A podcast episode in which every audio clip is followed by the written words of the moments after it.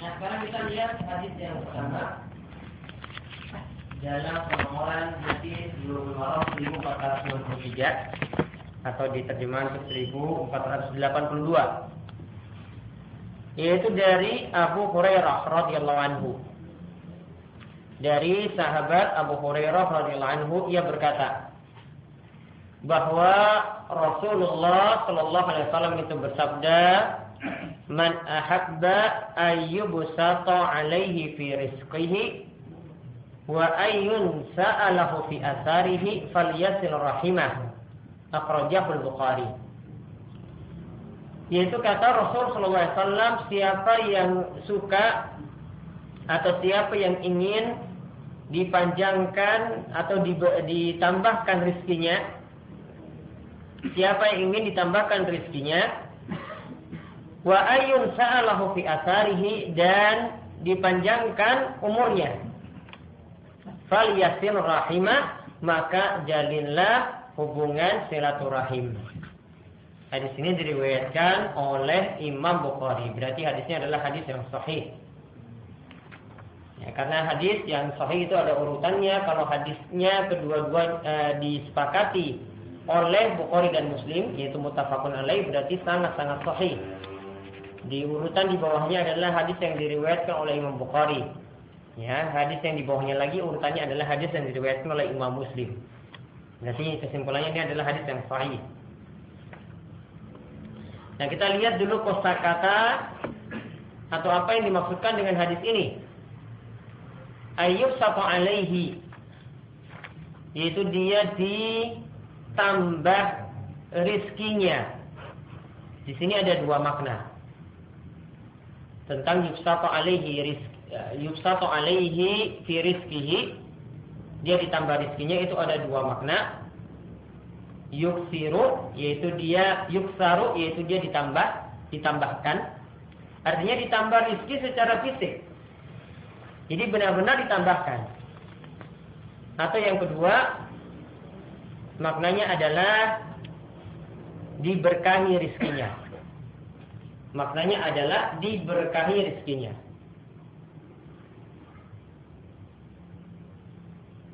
Ini sama halnya ketika Nabi SAW mengatakan tentang sodakoh, ma'na kosot sodakotun min mal. Yang namanya sodakoh itu tidaklah mengurangi harta.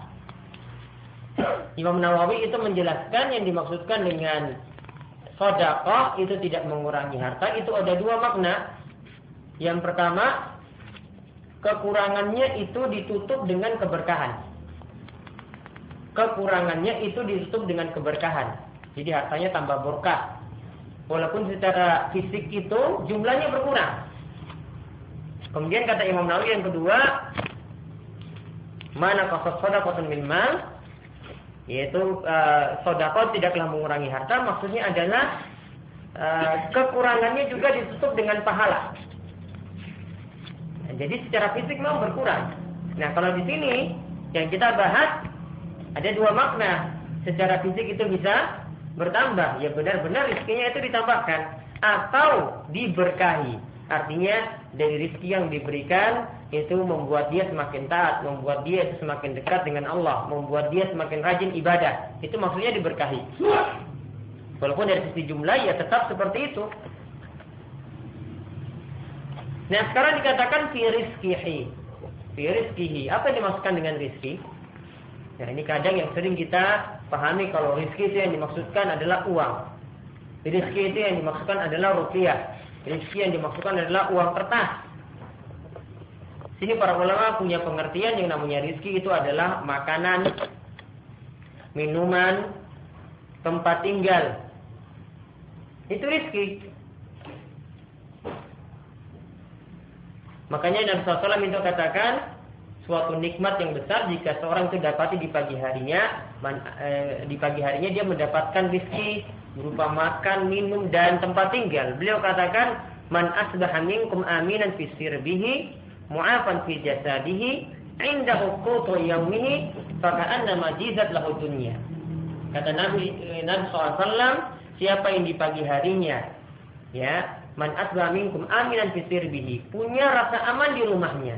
Dia punya tempat tinggal, punya rumah, dapat rasa aman. Aminan fisir bihi mu'afan fi jasadihi dan dia masih diberikan kesehatan badan. Badannya tetap sehat. Rizki juga. Indah hukutu yaumihi dan di rumahnya dia memiliki makanan untuk dia makan pagi hari itu. Semua punya nggak pada hari ini seperti itu? Punya kan? Punya. Maka kata Nabi SAW, Faka'anna majizat lahu dunia, maka seakan-akan dia telah memperoleh dunia seluruhnya dunia seisinya. Itu dapat tiga nikmat coba di pagi hari. Tadi apa yang pertama? Rasa aman di di rumah. Punya rumah, punya rasa aman. Tidak ada demo, tidak ada kerusuhan, tidak ada uh, kebakaran, ya. Rasa aman di rumahnya. Yang kedua, badan sehat.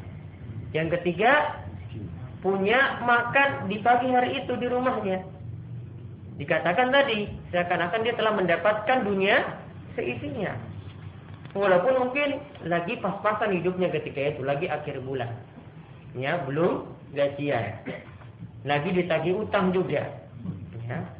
Macam-macam. Namun masih diberikan seperti itu. Masih dikatakan pakaan nama jizat laut dunia. Maka itu rizki.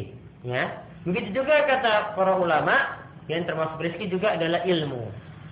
Jika kita dapat ilmu, itu juga termasuk rizki ilmu juga termasuk rizki.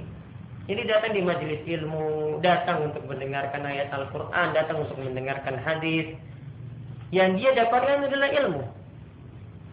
Ilmu itu termasuk rizki. Intinya di sini para ulama katakan yang namanya rizki itu adalah ismun likulli ma yantafi' adalah istilah untuk segala sesuatu yang ada manfaatnya. Makan ada manfaat, minum ada manfaat, kebaikan. Ilmu ada manfaat.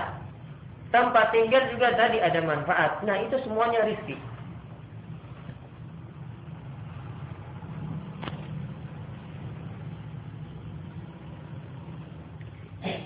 Namun para ulama gak menjelaskan rizki itu dibagi dua. Ada rizki yang umum. Ya, ada rezeki yang umum. Artinya orang muslim dapat, orang kafir dapat. Ya, rezeki yang umum itu apa? Orang muslim dapat, orang kafir juga dapat. Apa contohnya? Kesehatan. Orang muslim dapat, orang kafir juga dapat. Contohnya lagi uang. Orang muslim dapat, orang kafir juga dapat. Makanan. Orang muslim dapat, orang kafir juga dapat. Ya, ini yang namanya rizki yang umum. Nah, kemudian yang kedua rizki yang khusus. Yaitu rizki yang cuma diberikan kepada orang beriman saja. Yaitu apa? Ada situ ilmu. Ilmu din. Itu cuma diberikan kepada orang beriman. Ada situ keimanan. Mendapatkan atau merasakan lezatnya atau nikmatnya iman. Itu adalah rizki yang khusus untuk orang beriman saja. Kemudian juga termasuk di sini adalah rizki yang halal. Ini adalah rizki yang khusus. Orang kafir tidak peduli mana yang halal, mana yang haram, yang penting masuk dalam perut. Orang muslim, orang beriman itu peduli mana yang halal, mana yang haram. Maka dia selalu menempuh jalan-jalan yang halal ketika dia ingin ya menikmati hidupnya. Itulah sifat orang beriman. Jadi bedakan antara dua rezeki ini. Ya, jangan disamakan antara orang beriman dengan orang kafir. Ya, orang beriman punya nikmat yang khusus. Kalau dikatakan tadi dia baru senang ketika dapat harta, dia baru senang ketika dapat makanan, dia baru senang ketika hidup sehat, namun ketika tidak punya iman itu ya merasa tidak ada masalah apa-apa, ya berarti tidak hanya tidaklah beda antara dirinya dengan orang kafir. Sama. Yang membedakan itu tadi ilmu, iman, rezeki yang halal. Jadi intinya rezeki pengertiannya itu tadi adalah Rizki adalah segala sesuatu yang ada manfaatnya bagi kehidupan kita. Namun rizki itu ada dua macam tadi. Rizki yang sifatnya umum dan rizki yang sifatnya khusus.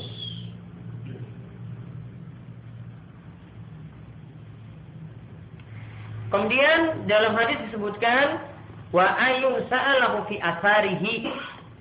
Yun sa'alahu itu maksudnya adalah yu'akhar, yaitu dia diakhirkan Asarihi itu maksudnya adalah ajalnya. Yaitu dia diakhirkan ajalnya. Maksudnya umurnya. Umurnya diperpanjang.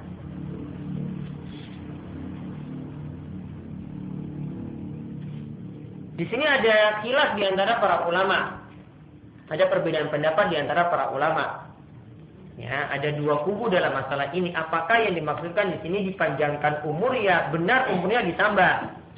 Artinya 60 tahun ditambah bonus satu tahun lagi 61. Ataukah yang dimaksudkan di sini adalah dia diberkahi umurnya. Umurnya tetap sebagaimana yang sudah ditakdirkan. Ya, kalau dikatakan ditambahkan umurnya berarti diberkahi umurnya. Intinya di sini dari dua pendapat yang ada, para ulama sepakat yang namanya umur sudah jadi takdir Allah. Ya, yang namanya umur itu sudah jadi takdir Allah, sudah jadi ketentuan Allah, tidak bisa diubah-ubah. Takdir ini tidak bisa diubah-ubah. Dan sekarang maknanya tadi apa? Jika orang ya menjalin hubungan silaturahim tadi, dia dipanjangkan umurnya. Ya tadi kubu yang pertama, ya itu mengatakan bahwasanya maknanya benar-benar ditambah umur atau bisa jadi juga umur itu dikurangi. Secara hakiki seperti itu. Di antara dalilnya misalnya dalam firman Allah surat Fatir ayat ke-11. Allah berfirman, "Wa ma yu'ammaru min mu'ammarin wa la yunqasu min umurihi illa fi kitab." Tidaklah seorang itu ditetapkan umurnya wala yunqasu min umurihi yaitu ditambah umurnya atau dikurangi umurnya melainkan sudah ada ketetapannya dalam catatan takdir. Dikatakan di sini ditambah, dikatakan di sini dikurangi. Jadi sebagai ulama maknakan ya secara tekstual ya maknanya seperti itu. Sedangkan ulama yang lainnya itu katakan seperti pendapat dari Imam Nawawi bahwasanya annal umrah la yazidu wa la yanqus. Umur itu tidak bertambah dan tidak berkurang. Mereka beralasan dengan firman Allah ya misalnya surat Al-Munafiqun ayat ke-11 wa la yu'akhirallahu nafsan idza jaa ajaluha. Dan Allah tidak akan mengakhirkan jiwa seseorang, kematian seseorang jika telah datang ajalnya. Ajal tidak bisa diubah-ubah. Sedangkan tadi, misalnya ada hadis yang mengatakan akan diperpanjang umurnya. Akan ditunda ajalnya. Maka menurut Imam Nawawi dan yang sependapat dengannya, mereka berpendapat bahwa yang dimaksudkan adalah diberkahi umurnya. Namun intinya tadi sebagaimana saya katakan, pokoknya mereka sepakat umur sudah ada ketetapan takdirnya. Bagi yang mengatakan bisa bertambah atau berkurang, pokoknya sudah ada ketetapan takdirnya.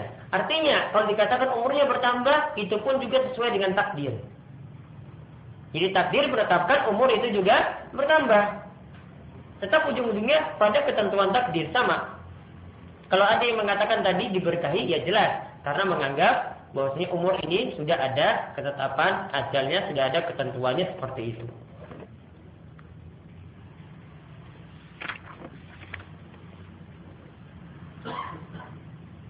Nah, di sini katakan tadi fal yasil rahimah. Kalau ingin ditambah rizkinya, ingin ditambah umurnya, maka jadilah hubungan silaturahim. Sekarang apa yang dimaksudkan dengan silaturahim di sini? Ya, silaturahim di sini apa yang dimaksudkan? Sila itu artinya menjalin. Sesuatu yang putus dijalinkan, jadi nyambung. Ya.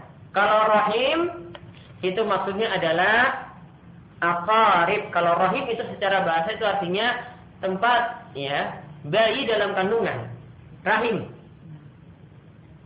Namun yang dimaksudkan sini adalah akarib yaitu kerabat. Ya, di sini kerabat. Bukan menjalin hubungan persaudaraan sesama muslim secara umum bukan. Namun yang dimaksudkan sini adalah akorib menjalin hubungan kerabat. Itu yang dimaksudkan dalam hadis. Jadi sesama ya saudara itu namanya silaturahim. Saudara kandung ya. Jadi kita dengan paman misalnya itu silaturahim. Ya, diri kita dengan keponakan misalnya itu juga jalin hubungan silaturahim. Ya, diri kita dengan simbah misalnya, ini juga jalin hubungan silaturahim. Tidak seperti istilah kita ya. Kalau istilah kita silaturahim itu apa? Bukan secara umum. Ya, kita mengikat hubungan silaturahim. Mau pergi ke mana? Saya mau cari silaturahim ke sana dulu. Ya, bukan seperti itu. Ini kita bahas hadisnya. Jadi sesuaikan dengan makna hadis. Jangan pakai istilah bahasa Indonesia, nggak pas. Ya, jadi jangan artikan di sini waktu kamu pergi ke mana? Yang mau pergi sana silaturahim ke teman saya dulu di sana, ya di Mogiri.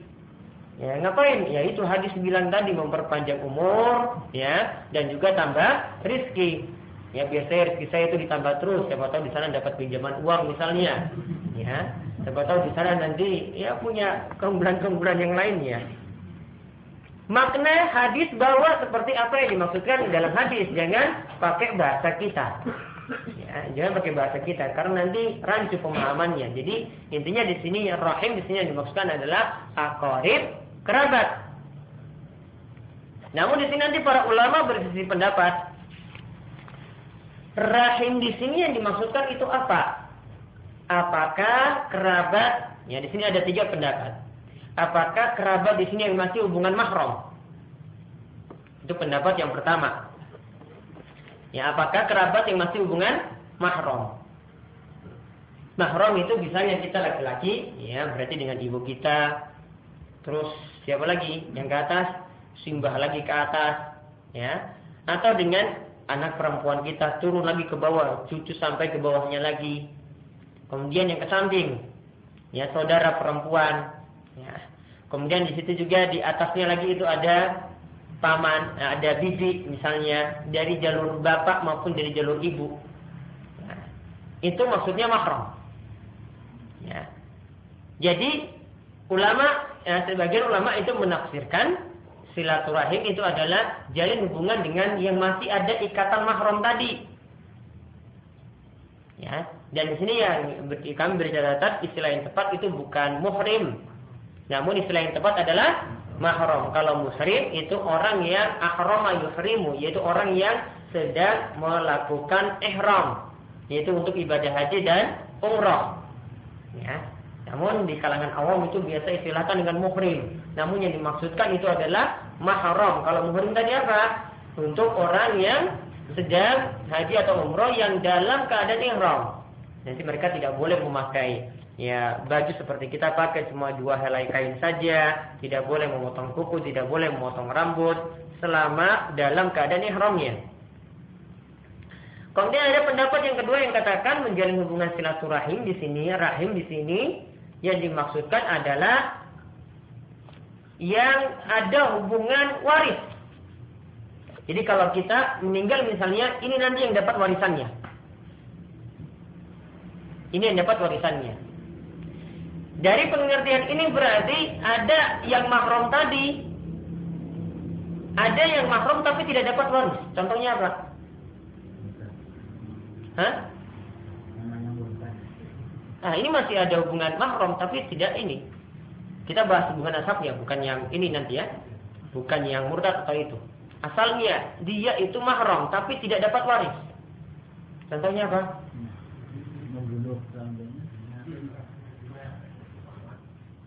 Contohnya, bibi dari jalur ibu. Itu tidak dapat waris. Yang cuma dapat itu dari jalur bapak. Ya. Itu masih mahram. Tapi tidak dapat waris. Berarti kalau menurut pendapat yang kedua ini berarti menjalin hubungan silaturahim Bibi itu tidak masuk. Bibi dari jalur ibu itu tidak masuk.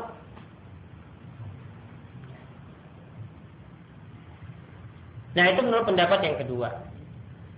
Dan ada juga yang dapat waris tetapi tidak mahram.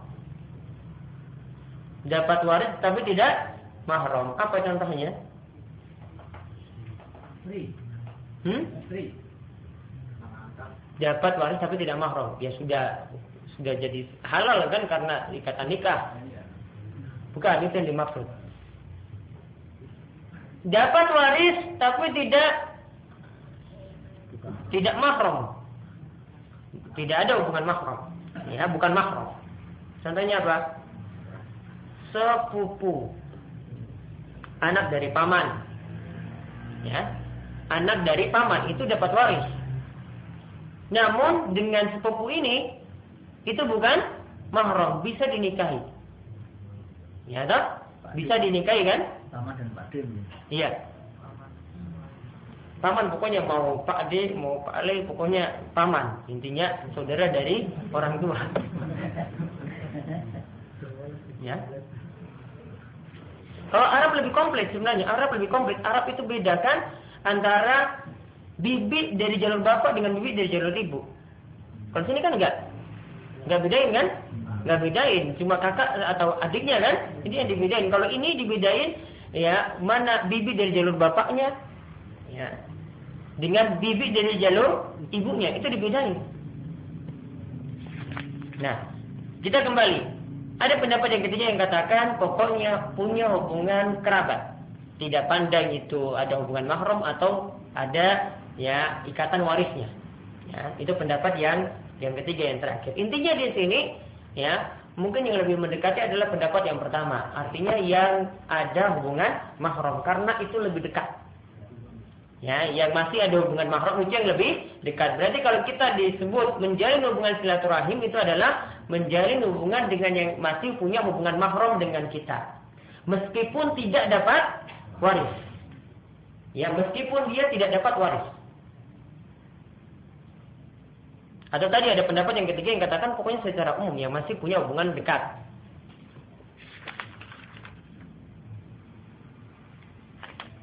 Nah, sekarang apa faedah dari hadis ini? Ya. Di antara faedahnya yang pertama yaitu menjalin hubungan silaturahim punya dua manfaat. Yaitu manfaatnya apa yang disebutkan dalam hadis? Yang pertama menambah rizki. Namun rizki tadi ya maknanya ada dua tadi, ada rezeki umum, ada rezeki khusus. Jadi bukan hanya pada harta saja, bukan hanya pada uang saja rezeki tersebut. Kemudian yang kedua, memperpanjang umur. Baik menurut pengertian ulama, memperpanjang umurnya itu secara hakikat, artinya umurnya itu ditambah, atau umurnya itu diberkahi. Ya, umurnya itu diberkahi.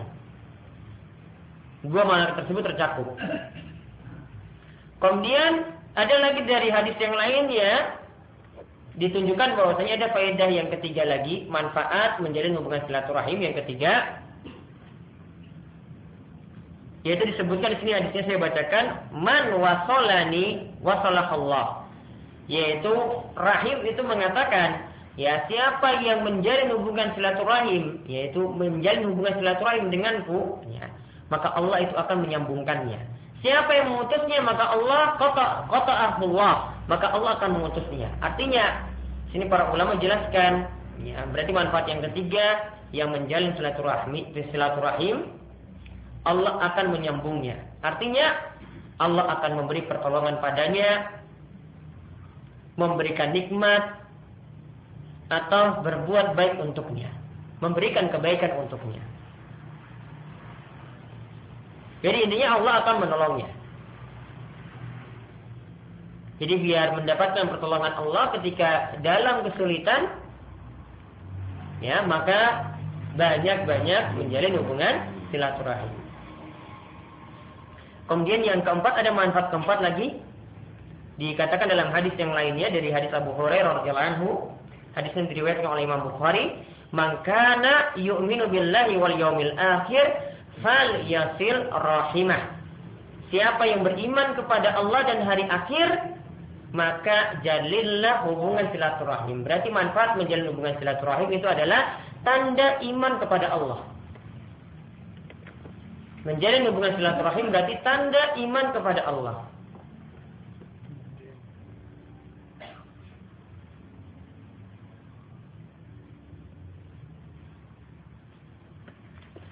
Di samping itu, ya, di samping dalil-dalil tadi yang menyebutkan empat manfaat, ya, ada juga manfaat yang lainnya, yaitu saling mencintai antara kerabat, antara sedulur, ya, antara saudara,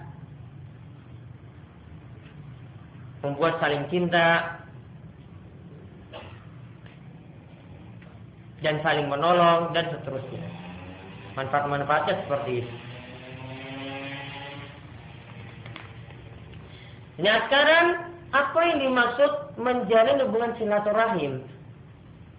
Di sini tidak disebutkan, dalam hadis ini tidak disebutkan bentuknya itu seperti apa. Ya, menjalin hubungan silaturahim itu bentuknya seperti apa? Apakah datang ke rumah? Atau bentuknya seperti apa? Nah, di sini tidak dijelaskan secara detail. Intinya di sini para ulama itu menjelaskan bentuknya, ya. Bisa jadi. Intinya adalah pokoknya bentuk berbuat baik kepada kerabat. Bisa jadi di sini dengan mengunjungi mereka. Nah, di sini bentuk-bentuknya bisa dicatat.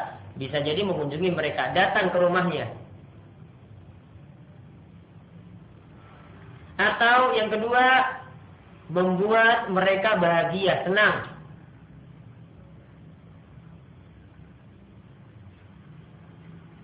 mungkin mereka sakit kemudian dikunjungi. Ya itu juga termasuk. Ya karena mereka senang ketika itu ketika dikunjungi oleh ya yang masih punya hubungan kerabat dengan dia. Kemudian yang ketiga memberikan kebaikan untuknya. Bisa jadi memberikan hadiah bisa jadi misalnya pada hari raya kurban kemarin memberikan mereka daging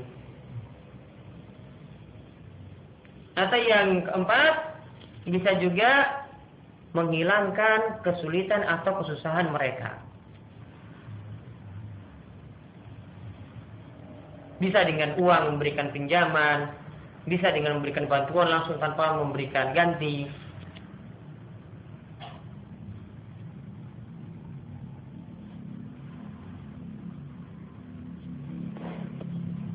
Atau yang kelima di sini para ulama katakan juga termasuk di sini dikatakan silaturahmi mendoakan mereka. Ya, bentuk silaturahimnya adalah mendoakan mereka. Walaupun tidak bertemu, mungkin berpisah pulau. Ya, terpisah pulau. Didoakan saja, itu sudah dikatakan menjalin hubungan silaturahim. Mereka jauh di sana, di Papua sana misalnya, ya terdampar di sana, ya didoakan juga, didoakan kebaikan imannya diteguhkan, urusannya dimudahkan, kesulitannya itu diangkat. Itu sudah disebut menjalin hubungan silaturahim. Di sini para ulama katakan, ya, wala siyama idza kanu ba'idin. Lebih-lebih lagi ketika mereka itu jauh dari kita.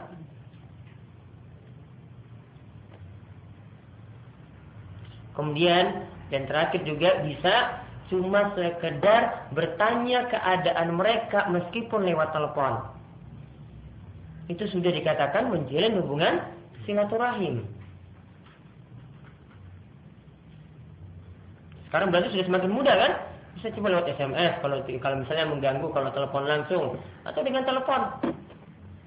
Nggak perlu pakai kirim-kirim apalagi kayak dulu uh, pakai surat, nggak perlu lagi. Berarti sekarang harus sudah ya silaturahimnya harusnya semakin banyak lagi. Cuma lewat SMS mungkin lebih canggih lagi lewat email misalnya. Atau mungkin ada yang pakai lebih canggih lagi lewat WhatsApp misalnya. Ya, Pak Nasir mungkin nggak ngerti WhatsApp. Ya kan? Itu SMS itu SMS atau telepon? Sudah masuk. Jadi bentuknya intinya segala bentuk berbuat baik kepada kerabat tadi. Bentuknya bisa berbagai macam tadi. Bisa datang ke rumahnya ya bisa membantu dia ketika sulit menghilangkan kesulitannya juga. Ya. Ataupun tadi cuma sekedar tanya saja. Termasuk juga di sini tadi sampai mendoakan dia dalam kebaikan. Termasuk menjalin hubungan silaturahim. Dan di sini menjalin hubungan silaturahim juga diprioritaskan yang punya hubungan kekeluargaan yang paling dekat. Daripada yang jauh ya yang paling dekat itu yang lebih kita dahulukan. Orang tua tentu lebih utama. Habis itu dengan saudara kandung. Ya toh habis itu dengan yang di atasnya lagi misalnya. Ya orang tua dari orang tua kita. Ya simbah. Kemudian dengan anak eh, di bawahnya lagi cucu berarti. Ya baru habis itu paman. Paman kan lebih jauh. Paman kemudian dengan anaknya. Baru yang punya hubungan-hubungan lagi dengan tadi yang paling dekat itu yang lebih utama daripada yang jauh.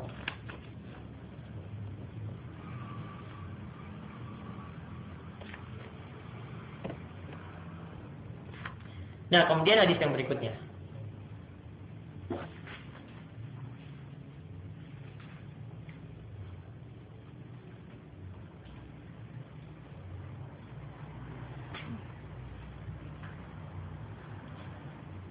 Yaitu hadis dari Jubair bin Mut'im. Yaitu tentang dosa karena memutus hubungan silaturahim.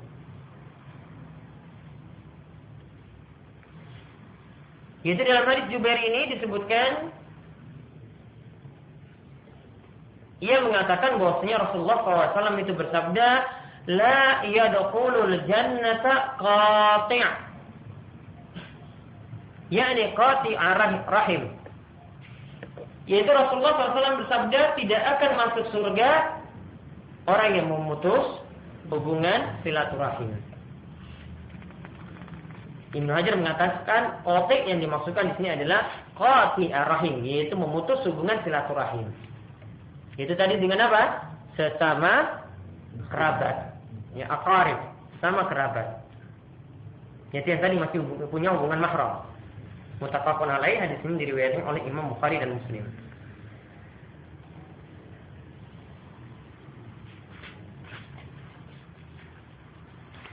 Nah, di sini dikatakan la yadkhulul jannah. Jadi di sini menunjukkan ancaman, tidak akan masuk surga, hukuman ancaman.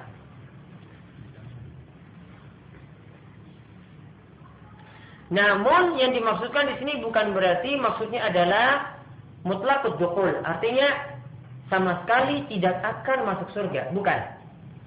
Karena kalau kita katakan sama sekali tidak masuk surga berarti orang tersebut kafir.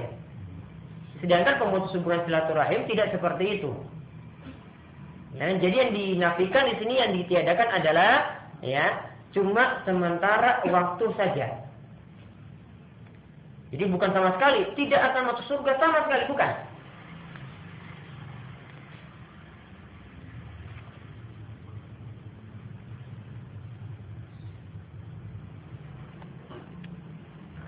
Jadi ingat eh, para ulama itu punya kaidah bahwasanya setiap dosa dibawa kesyirikan.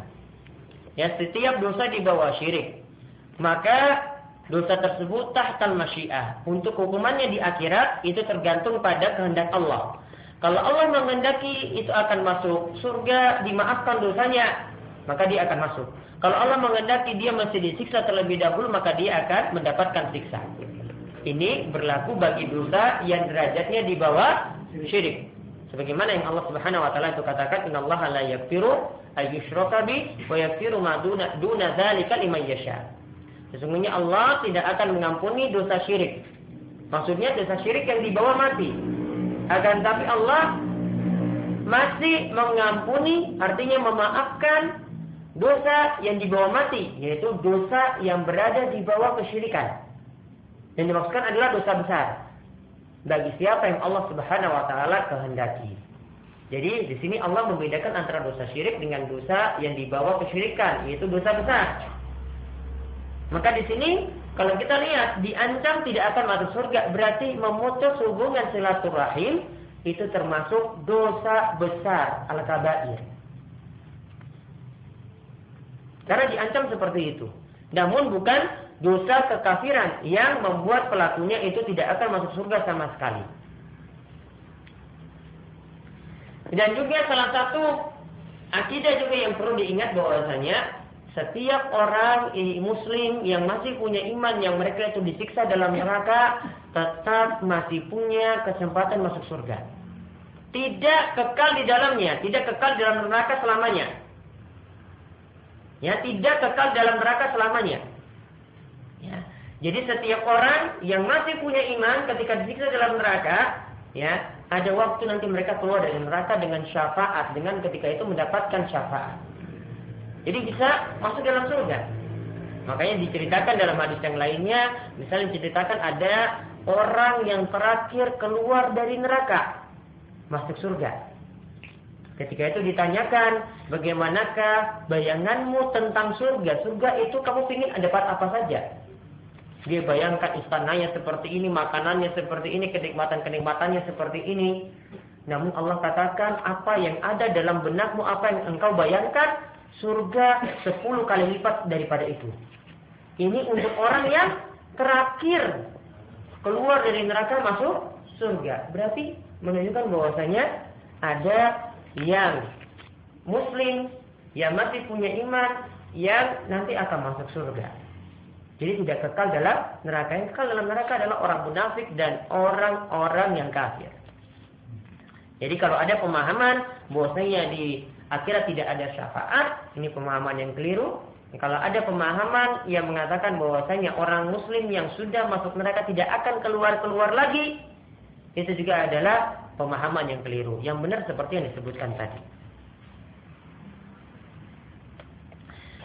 Jadi hadis ini berarti menunjukkan haramnya memutus hubungan silaturahim. Dan termasuk apa? dosa besar al-kabair.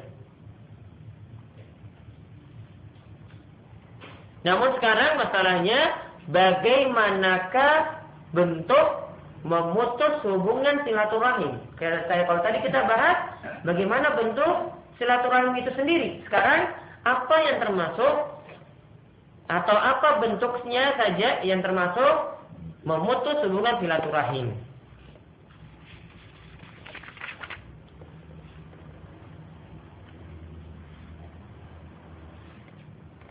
Ya, di sini para ulama jelaskan yang pertama bisa jadi pokoknya menyakiti kerabat.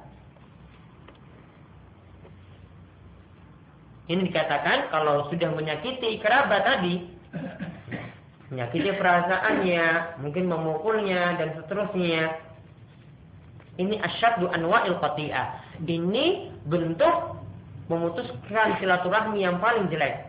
Memutus hubungan silaturahim yang paling jelek.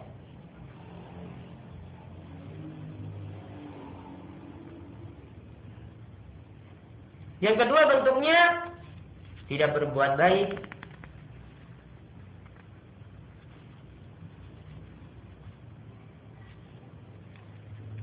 Tidak berbuat baik sama sekali kepada kerabat.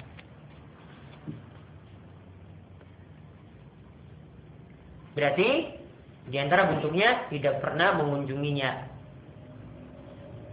Atau ya minimal nelpon saja tidak pernah.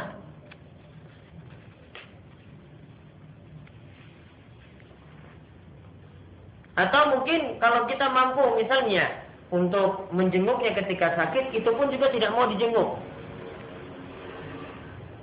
Atau ketika diundang misalnya, ada anaknya ataupun saudara atau ada yang punya hubungan dengan dia itu yang menikah, kita itu diundang tidak mau menghadiri undangannya.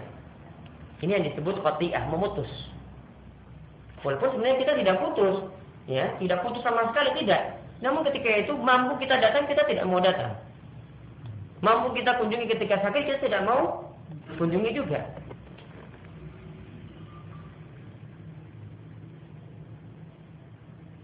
Atau bentuknya lagi tahzibul aqarib, yaitu mengistimewakan kerabat yang satu dari kerabat yang lainnya.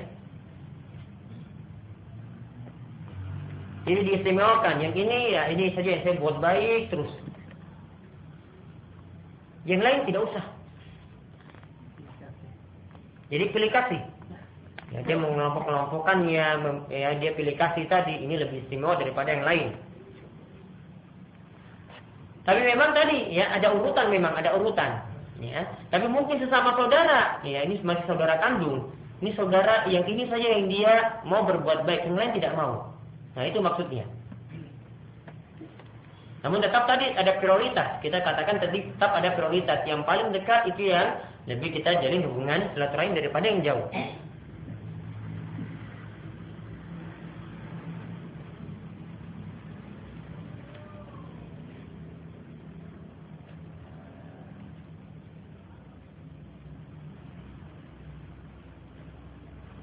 Kemudian ada lagi yang lainnya di sini yang para ulama sebutkan yaitu tidak mengenal mana yang termasuk kerabatnya.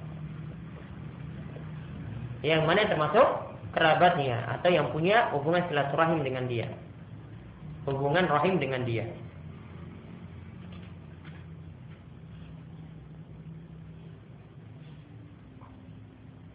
Jadi kalau sejak kecil hendaknya orang tua itu memperkenalkan ini saudara bapak misalnya. Ini masih ada hubungan dengan kita misalnya. Ya. Dan seterusnya. Ini untuk mengikat tadi untuk mengajarkan sejak kecil anak harus berbuat baik kepada orang-orang yang masih punya hubungan kerabat seperti ini. Kalau di beberapa tempat itu kadang e, bisa dibantu dengan e, adanya marga, ya, adanya marga. Kalau terang kan tidak pakai nama di belakang. Ya, terang itu tidak pakai nama di belakang. Namun kalau di beberapa tempat seperti dari saya Ambon, ya, itu ada tuasikal di belakangnya. Jadi tahu mana yang punya hubungan di sini. Misalnya, ya, ada yang nama Hasan tuasikal. Wah, itu berarti ada ada hubungan kerabat. Jelas. Dari nama saya sudah sudah jelas. Wah, ini masih ada pakai nama ini. Walaupun mungkin dia di daerah yang jauh, tahu Ya, tahu seperti itu. Atau tadi diperkenalkan oleh orang tua, bahwasanya masih satu terah dan seterusnya. Ya, namun itu lebih dikenal tadi. Walaupun di sini memang uh, ini uh, tadi seperti marga tadi itu kan dimunculin sejak zaman Belanda sebenarnya. Ya, ada yang di ini karena diistilahkan dengan istilah fan. Ya, kan di Belanda itu ada misalnya pemain bola kan ada namanya Van der Sar misalnya kan. Nah itu fannya itu dipakai. Nah itu nama-nama marga. Ini cuma berlaku di beberapa tempat saja kan, ada di Batak, di Ambon, ya, di Papua, di Makassar juga sebagian ya, namun tidak seluruhnya. Namun yang paling ini menonjol sekali di daerah Batak, Ambon sama Papua itu yang paling menonjol untuk memakai marga seperti tadi.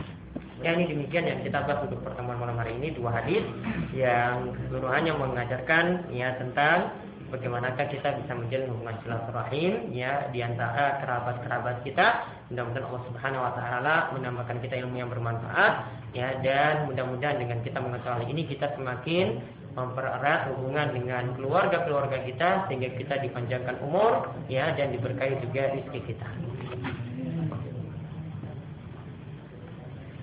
Mungkin ada yang ingin bertanya, monggo silakan dipersilakan. Monggo. Apa makna asar menurut lugah? Asar menurut lugah bahasa artinya bekas. Bekas. bekas. Jadi kalau kita jalan ada telapak kaki yang bekas di situ itu namanya asar. Ya, secara bahasa itu namanya seperti itu. Namun dalam hadis ini para ulama artikan asar itu dengan ajal. Ajal. Jadi kalau hadis tersebut itu diterjemahkan ya, wa ayun sa'alahu fi asarihi ya asarihi itu berarti ajalihi berarti dia ditunda ajalnya. Artinya berarti dipanjangkan umurnya. Ada yang menerangkan asar bekas betul? Jadi bekasnya bekas yang baik itu disebut-sebut terus oleh orang nah itu akibat tadi. Karena umurnya diberkahi atau rizkinya itu diberkahi, itu disebut-sebut terus orangnya. Itu dampak dari umur yang diberkahi. Dampak dari dampak dari rizki yang diberkahi seperti itu. Itu juga tanda bahwasanya itu manfaat dari silaturahim seperti itu. Artinya bisa juga dimaknakan dari sisi bahasanya. Ya, artinya orang-orang nanti kerabat-kerabatnya nanti akan terus menyebut kebaikan-kebaikan dia. Gara-gara dia menjalin hubungan silaturahim tadi. Ya, jadi itu bisa juga jadi manfaat dari menjalin hubungan silaturahim. Yang kedua, tadi ada keterangan arti paman itu arti paman. Paman, ya. Juga berarti Pak Di. Pak Di. Pak Cilik. Iya. Kemudian yang saya tanyakan tidak sering masih ada yang bertanya. Karena Jadi kalau paman dalam bahasa Arab itu ada istilah amma, ada khola. Kalau amma itu dari jalur bapak, khola itu dari jalur ibu. Di sini tidak pandang Pak D ataupun Pak Li itu nggak dipandang. Pokoknya jalur bapak, jalur ibu. Mau kakaknya, mau adiknya terserah. nah, pada umumnya Abu Talib itu disebut pamannya Nabi. Iya. Sebenarnya Pak D-nya atau Pak Ciliknya? Pak ciliknya. Ya, pamannya Nabi Pak ciliknya. Tapi dalam hadis cuma disebut amma saja, ya ammi. Makanya nggak jelas. Ini bapak, ini dari adik dari bapaknya atau kakak dari bapaknya nggak jelas. Ya, tapi cuma disebut amma. Pokoknya jari jalur bapaknya. Namun yang di ya, kalau kita lihat dari sejarah ya lebih jelas itu masuk Pak ciliknya tadi. Allah Pak. Ya, monggo. Pesan dulu. Saya Pak, em, tentang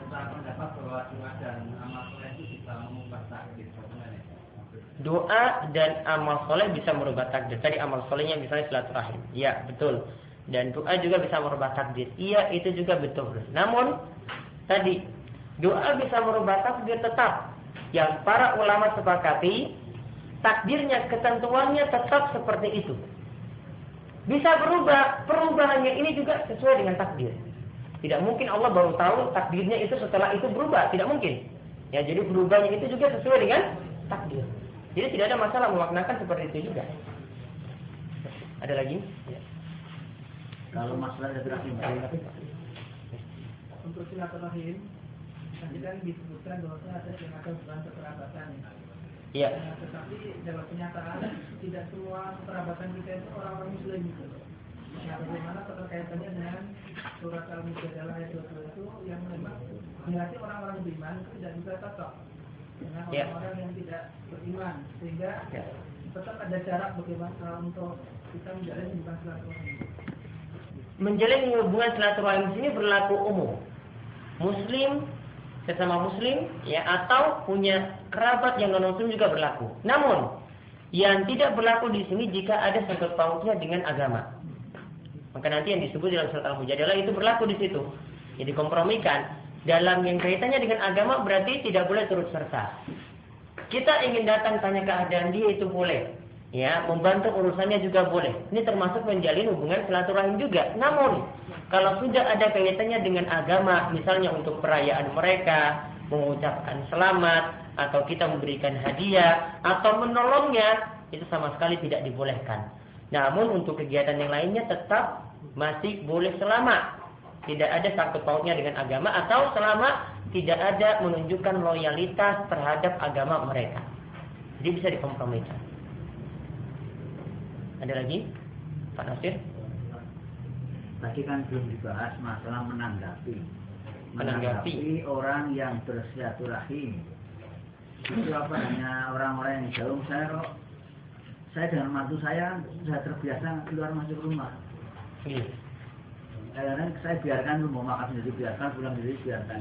Itu begitu benar benar nggak itu? Membiarkan mantu saya atau adik saya datang itu saya nggak menanggapi begitu. Membiarkan itu sudah tanda ridho dan mengizinkan. Tidak mengapa ya. Tidak mengapa. Sudah saya anggap tamu lah ya. Iya. Boleh. Dia tetap tamu, tapi membiarkan dia tadi untuk memanfaatkan fasilitas ada dalam rumah tadi, berarti sudah menunjukkan izin. Ya, itu dalam kaidah fikih muamalah seperti itu.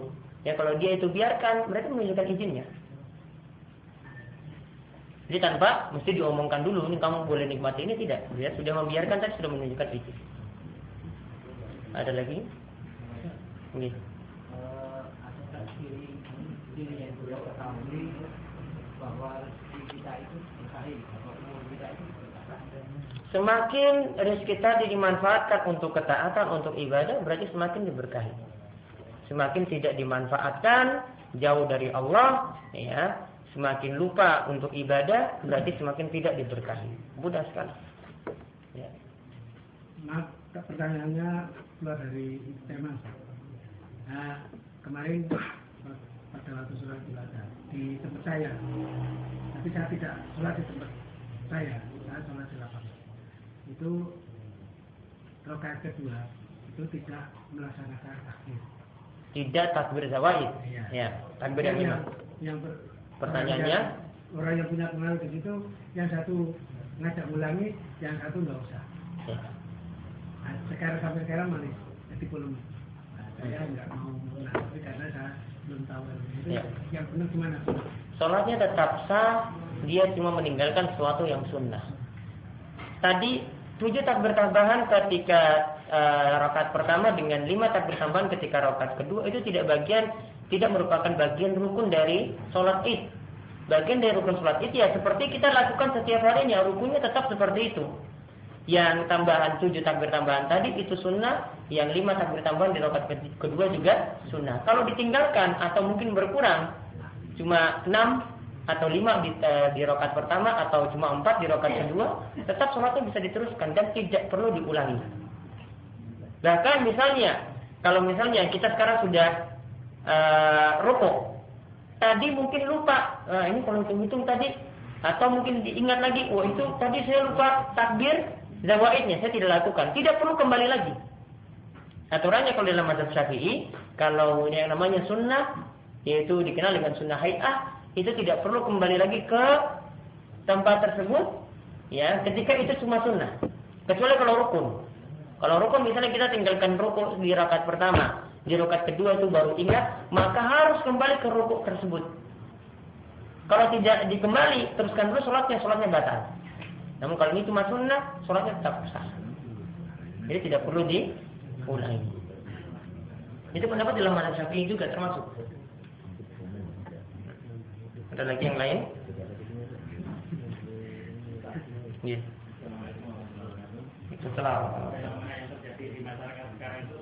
Keberagaman agama sehingga saudara yang yang lahir atau lain itu malah menjadi kebanyakan menjadi musuh, tapi yang orang lain malah menjadi saudara.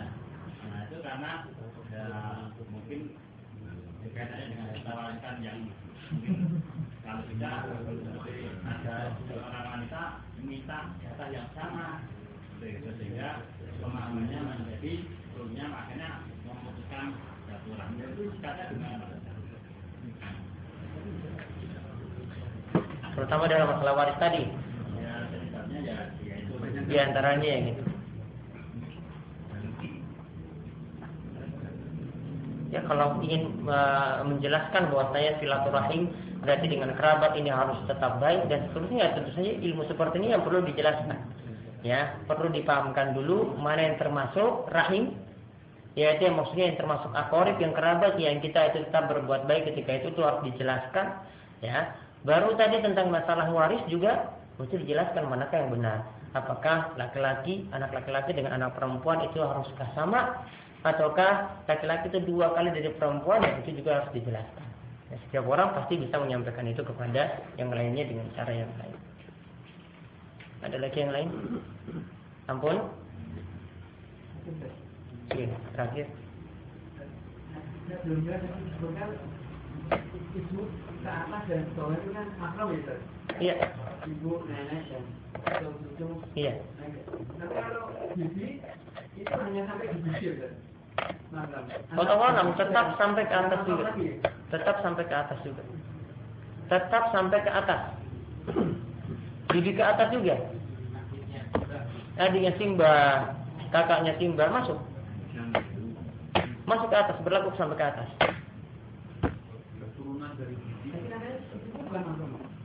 Nah, keturunannya itu berbeda. Ini yang kita bahas ke atasnya ya. anak bibi boleh di dinikahi? Anak bibi boleh dinikahi, Sebenarnya bukan makro. ya. bukan mahram. Namun yang kita bahas tadi, ya kalau ditanyakan tadi adiknya Simba, kakaknya simbah, masih mahram. Namun kalau anaknya bibi, anaknya si adiknya simbah tadi, ya itu sudah beda lagi, bukan mahram lagi. Bedakan anaknya dengan bedakan statusnya sebagai simbah tadi beda.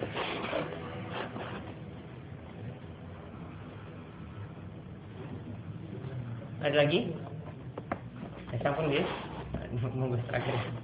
dengan hubungannya dengan pernikahan tadi. Kalau anak saya perempuan dengan anak laki-laki dari adik saya. Hmm. Jadi saya dengan adik kakak beradik Ya. itu. Kak- Kakak perempuan, Ah, saya nikahkan dengan adik adik saya itu perempuan. Saya anak adik saya itu laki-laki. berarti bapak punya anak, adik bapak juga punya anak, dinikahkan, Iya, sepupu. iya, Berarti sepupu kan? iya, Iya. Mahram, boleh nikahi. boleh. Boleh. Ya demikian dulu yang kita bahas untuk pertemuan malam hari ini mudah-mudahan bermanfaat. Ya, mudah-mudahan Allah Subhanahu wa taala terus memberikan kita keistiqomahan dan terus memudahkan kita dalam kebaikan. Kemauan ya akan tutup dengan doa kafaratul majelis. Subhanakallahumma bihamdika asyhadu an la ilaha illa anta astaghfiruka wa atubu ilaik. Assalamualaikum warahmatullahi wabarakatuh.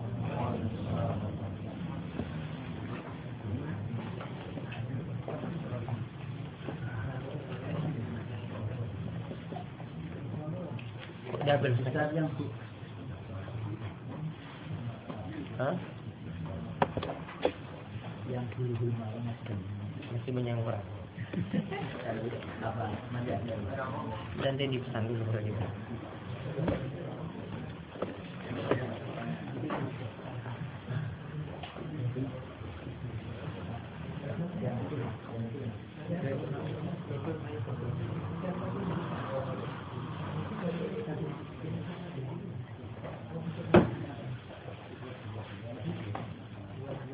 ini dari yang riba Ini saya Nasir bang. ini Jadi saya mau kopi stok. Saya mau kopi tapi memori ya sudah. Ini mana baterainya ini?